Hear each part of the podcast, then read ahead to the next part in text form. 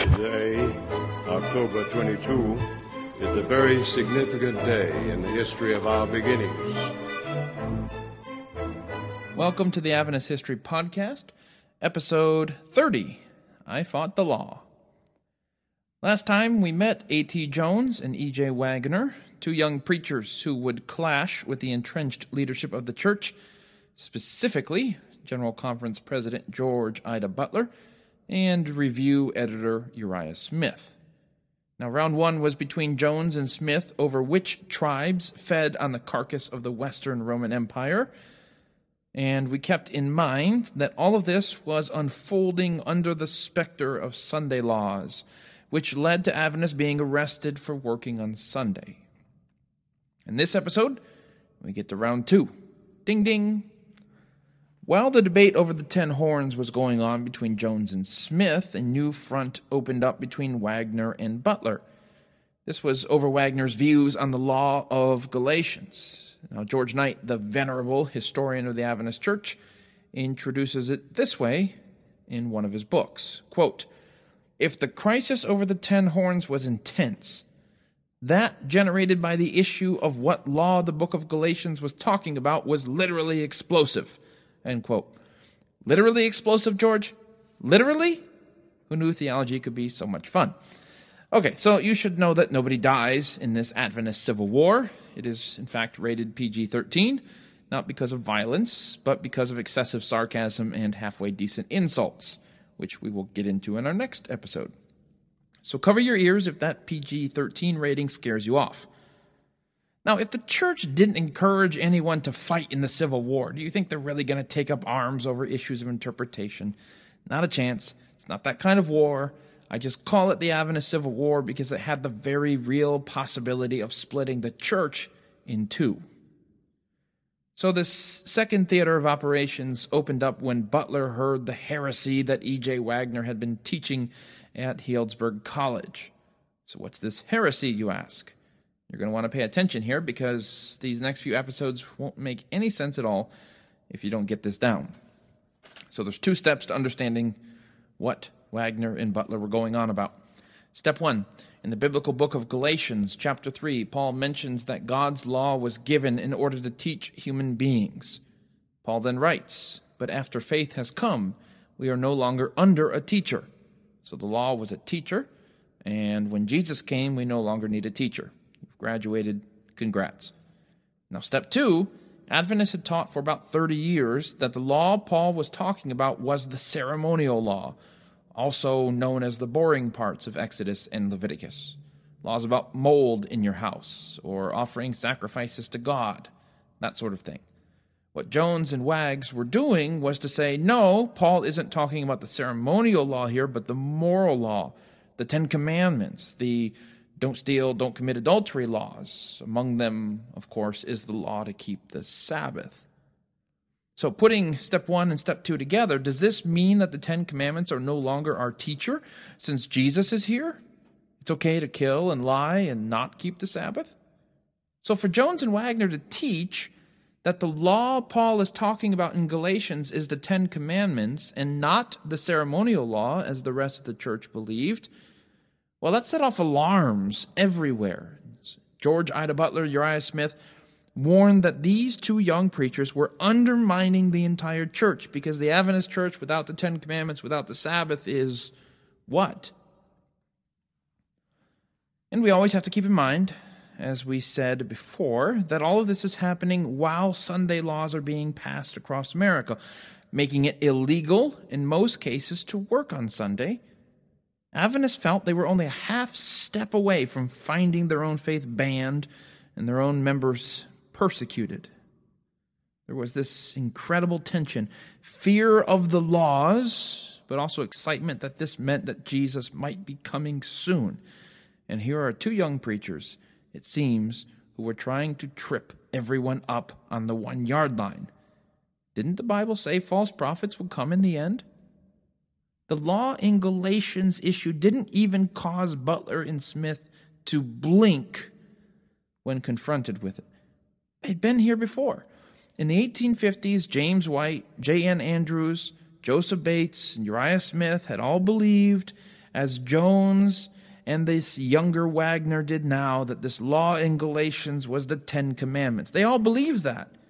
Back then, Joseph H. Waggoner, E.J. Waggoner's father, had even written a book about it. But then the church studied the issue more carefully, realized that this law in Galatians wasn't about the Ten Commandments at all, but the ceremonial laws. And that's why Butler knew at once where this nonsense was coming from. It seemed to him that old Joseph Waggoner had never really come over to their side on the issue. And now Joseph Waggoner was in charge of the Pacific Press with Jones and his son serving out there as editors. It didn't take a rocket scientist or whatever the 19th century equivalent of that was, to see where young Waggoner was getting his ideas from. The apple had fallen pretty near the tree. Butler wrote to Ellen White, who was in Sweden at the time, and complained that the two young preachers were teaching an interpretation of the Bible that was against what the church believed. Butler was pretty casual about it. He briefed Ellen on the issue like he was the chief of the CIA. The letter basically goes something like this I heard this news that these two young guys were teaching this bad interpretation at the college out there. This isn't new. As you'll recall, Ellen, James, Uriah, Canright, I, we, all of us used to hold this view, but then we realized it didn't hold water. It's not true. And it seems that J.H. Waggoner has rubbed off on them. This is a potentially dangerous belief, and I noticed that they are starting to publish it in Signs of the Times. Didn't you have a vision about this some years ago? And Butler left it at that. The implication, of course, was that Ellen White should do something about it, right? She should nip this thing in the bud. For the next two years, the General Conference president sent letter after letter after letter after letter to Ellen White, begging her to do something, anything to solve this. One prophetic word from her could have prevented the coming conflict, or at least that's how it seemed to him. Each letter that Butler sent was more frantic and a little bit more manipulative than the last. George Knight mused that had Butler been more successful at manipulating Ellen White on this issue, he might have written a book called How to Push a Prophet, because that's what he was doing. Now, you have to give Butler some credit for being a decisive leader here.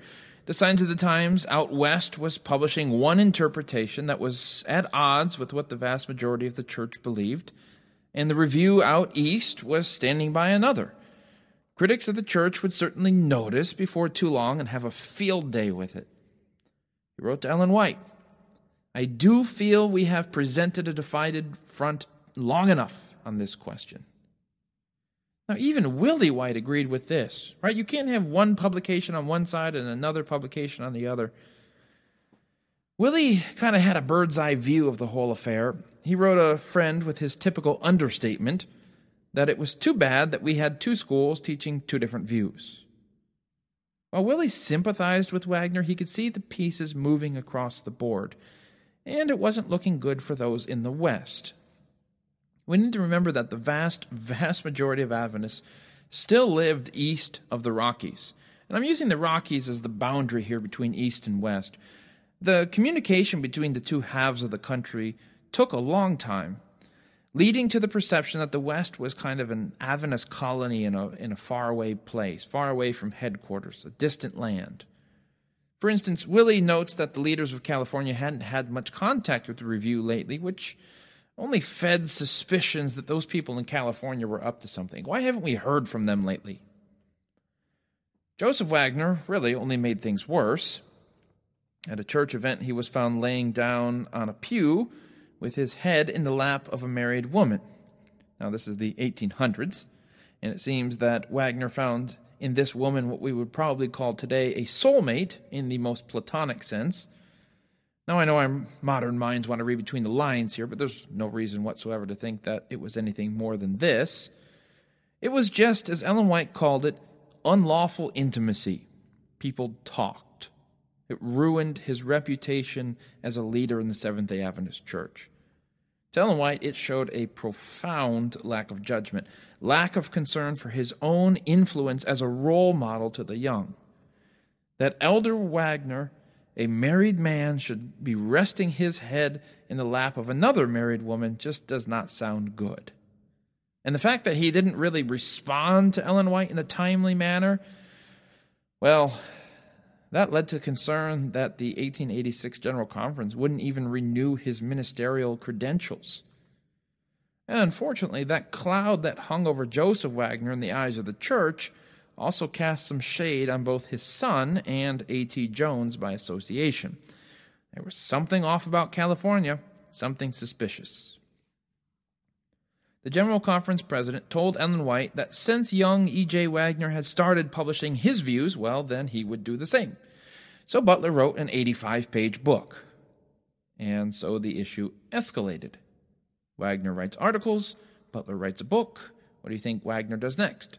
He writes two books. I'm just kidding. But he did write a book eventually. As Waggoner and Butler critiqued each other and wrote more and more on the subject, the crack between them widened into a chasm. People began to take sides. What made it even worse was the rhetoric used by Butler and Smith. To them, nothing short of the survival of Adventism was at stake here. The church's critics often pointed to Galatians to prove that the law was no longer valid. And they had responded that this law was the ceremonial law, not the Ten Commandments. That was the Adventist defense. And now Jones and Waggoner seem to be intent on proving the critics right. Uriah Smith remarked that if the church accepted Waggoner's view on this, then he was out of there. He was done. Butler said that if the church accepted Waggoner's view on this, then they would soon get rid of the Sabbath and Ellen White too. Jones and Waggoner never saw it this way. After Butler had told Waggoner that it would be humiliating for us to change our view on this law in Galatians, Waggoner seemed genuinely puzzled. Why would it be humiliating? Isn't it better to be right than prideful? It's not shameful to correct our view of something. To Waggoner, correcting your own views showed strength, it showed humility. It was a very Protestant, very Adventist thing to do. But Butler didn't see it that way. Clearly, this wasn't going to be settled by the pen. We need to get Waggoner and Butler in the same room, which is what the 1886 General Conference was for. Butler did not come unprepared to the General Conference session at the end of 1886. He was a very formidable leader. First, he gave every delegate there a copy of his book on Galatians that he had written because he's a nice guy and in no way wanted to influence people to agree with him. His second action was to recommend a committee be formed to settle the issues of the ten horns of Daniel and the law in Galatians. About 10 people were on this committee, including Waggoner. Now, Butler wasn't corrupt, he didn't stack it only with his own people. He had no problem with Waggoner being on the committee, but most of the rest of the people weren't necessarily fans of Waggoner's views. Butler advocated for an official church statement on the issue that would settle it once and for all. And not just any old church statement either, but one that agreed with his views, of course.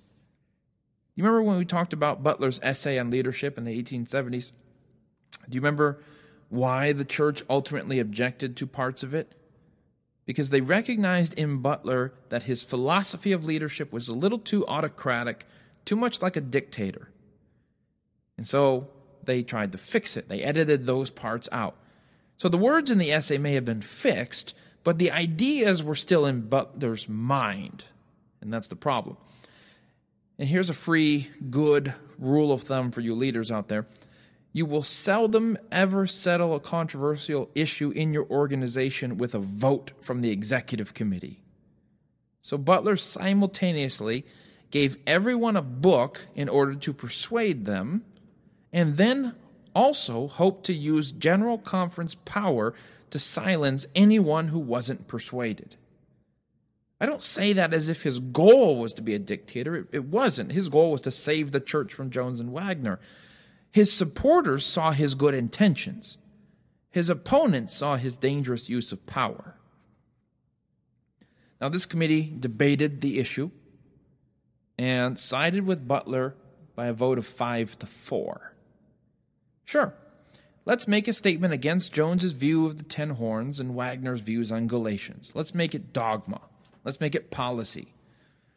But the debate was apparently strong enough to convince Butler that he had best not take it out of committee. The committee's recommendation would have to be taken to the floor of the General Conference, where all 71 delegates would weigh in. And if the committee vote was any reflection of how the rest of the delegates would feel about the issue, it being a 5 4 split, then it was just going to be too close. Butler was too intelligent of a politician to make this mistake. Getting 51% of the delegates on his side was hardly a victory. But Butler wasn't done.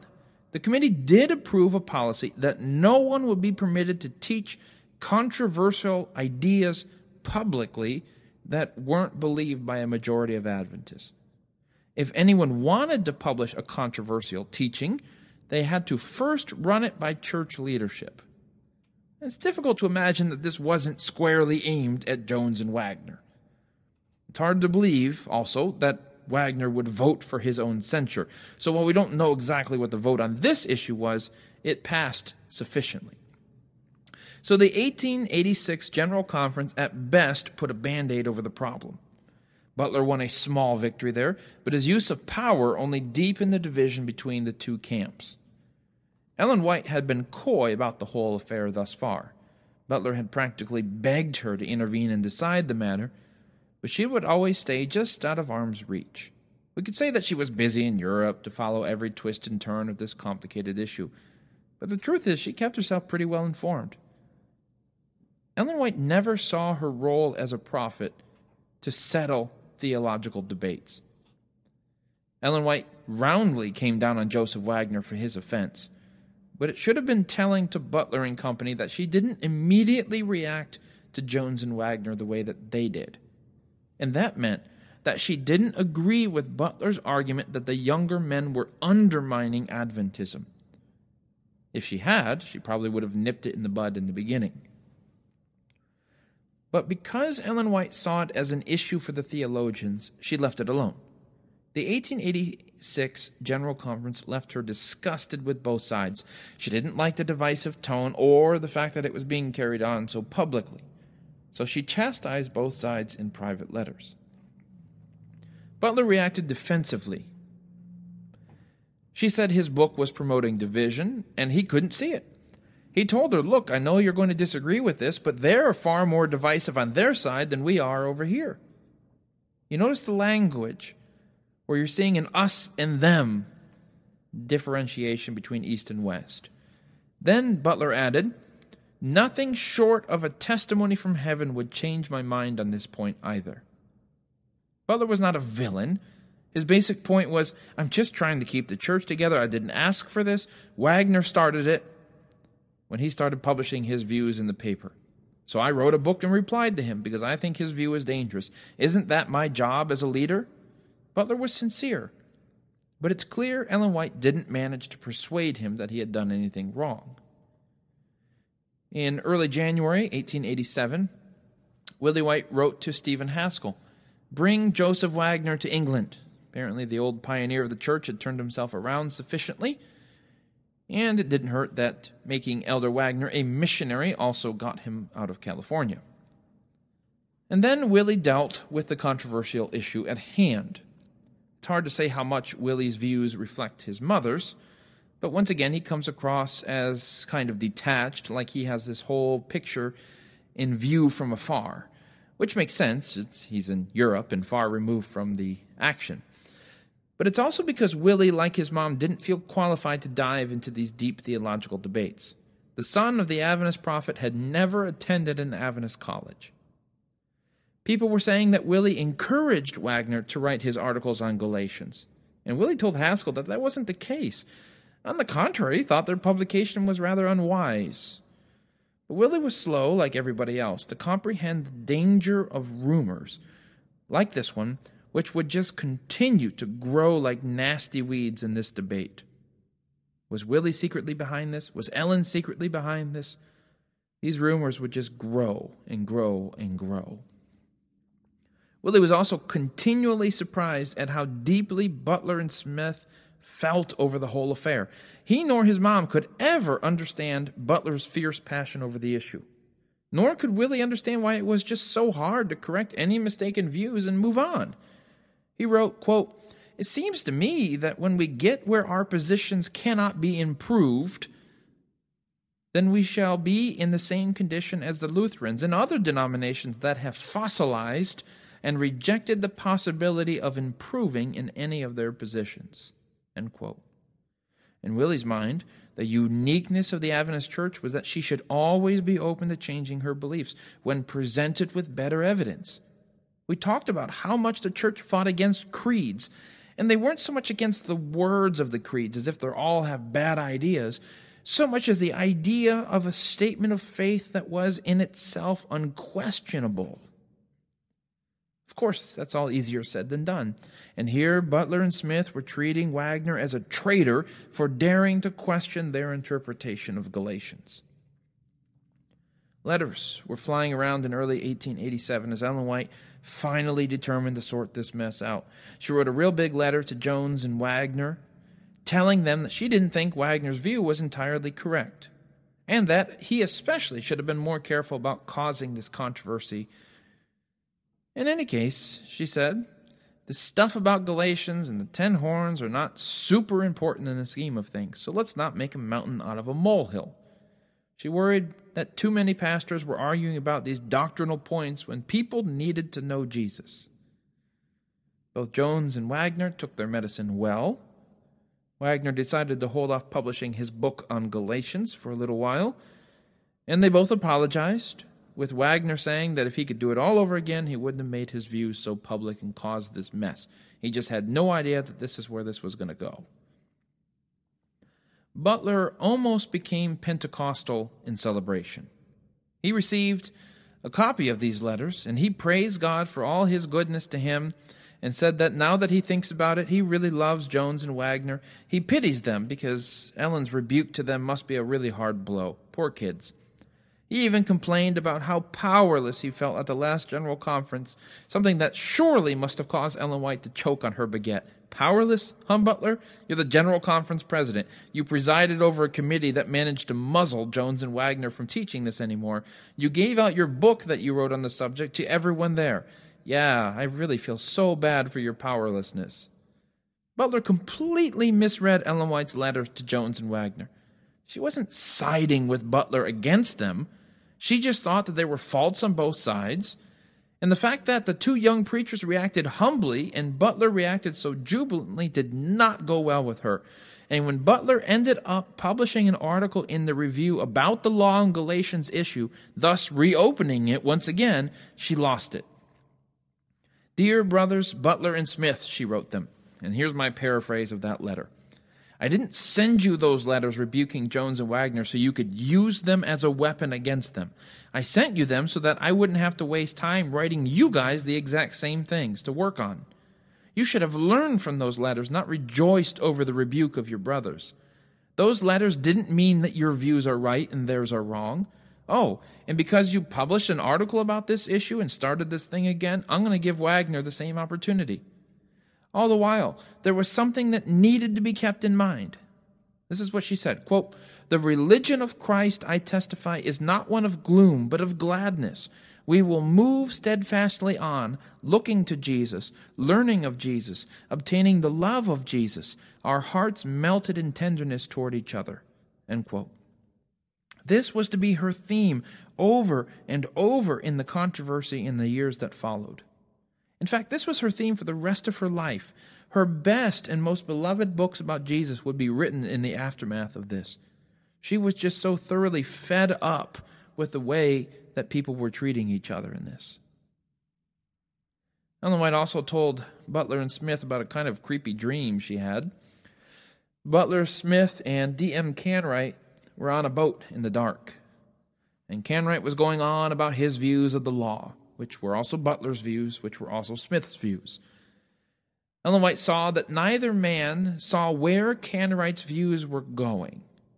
And while Canright talked and talked and talked, he was also slowly turning down the light of a lamp until it got darker and darker. Canright was the major casualty of the 1886 General Conference. He began the affair firmly on Butler's side of the issue. But as he heard Waggoner's arguments, it seems he got frustrated with the confusion on the whole issue and decided that, you know what, neither man is right, and if neither man is right, then Adventism is wrong. So he left. And this time he wasn't coming back. He would later claim that Adventism had exalted the law above Jesus, which honestly was pretty close to the mark. Sadly, he didn't wait around just one more year to see Jones and Waggoner and Ellen White work to fix that. I mean, we saw Ellen White trying to fix that in early 1887, even. Canright would become a successful Baptist preacher, but he also became the first major perpetual critic who would make a career out of bashing the Adventist church. Canright would spend the rest of his life criticizing the Adventist church in general and Ellen White in particular. He called her a false prophet, published a few books to prove it. He became such a huge thorn in the side of the church for many decades. But curiously enough, he would eventually attend Ellen White's funeral. This woman, he said, was a false prophet. And according to one witness, he remarked, There's a noble Christian woman gone. Now, I don't know that we'll ever fully understand Canright this side of heaven. If he truly said that at Ellen White's funeral, was it a moment of honesty and vulnerability?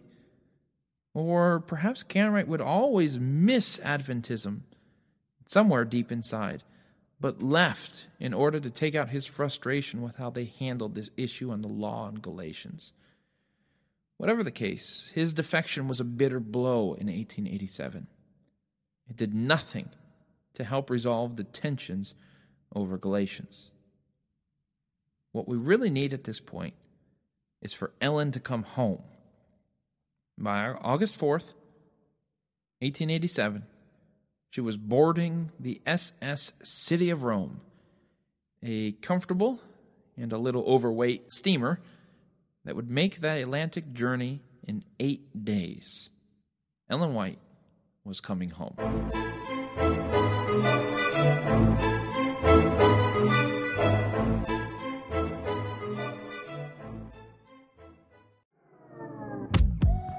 Hey, it's me again. If this episode didn't quench your desire for more Adventist history content, then go subscribe to Adventist History Extra. It's a private podcast that I do for those who support the Adventist History Project. You can get access to Adventist History Extra on the website, which is AdventistHistoryProject.org, or by becoming a patron at patreon.com. Now, there's more variety at Adventist History Extra, in case you were wondering. I do some interviews. Sometimes I do bonus episodes. You know, I, we had a good episode here in the Adventist History Podcast, and I want to talk some more about it. Other times, I go behind the scenes at conferences I attend, like the Women in Seventh Adventist History Conference. What's more, just as a second announcement for you, Michael Campbell and I are leading a bus tour in October 2024. So, if you want to go drive around New England a bit, see the, see the sights, and have some fun, well, you can sign up for our bus tour newsletter, once again, at AdventistHistoryProject.org. And we're going to keep you up to date there about what you need to know to go and sign up for that and all of that. So, just to be very, very, very, very clear, we don't have a sign up for the bus tour itself but it's a sign up for the newsletter so you can stay informed about the bus tour so I don't have to make announcements every single time and interrupt these episodes and all of that. That's where those announcements are going to be. So if you're interested, head on over to the website. You can sign up for the bus tour newsletter over there. Okay, I think that about does it. Thanks again for listening.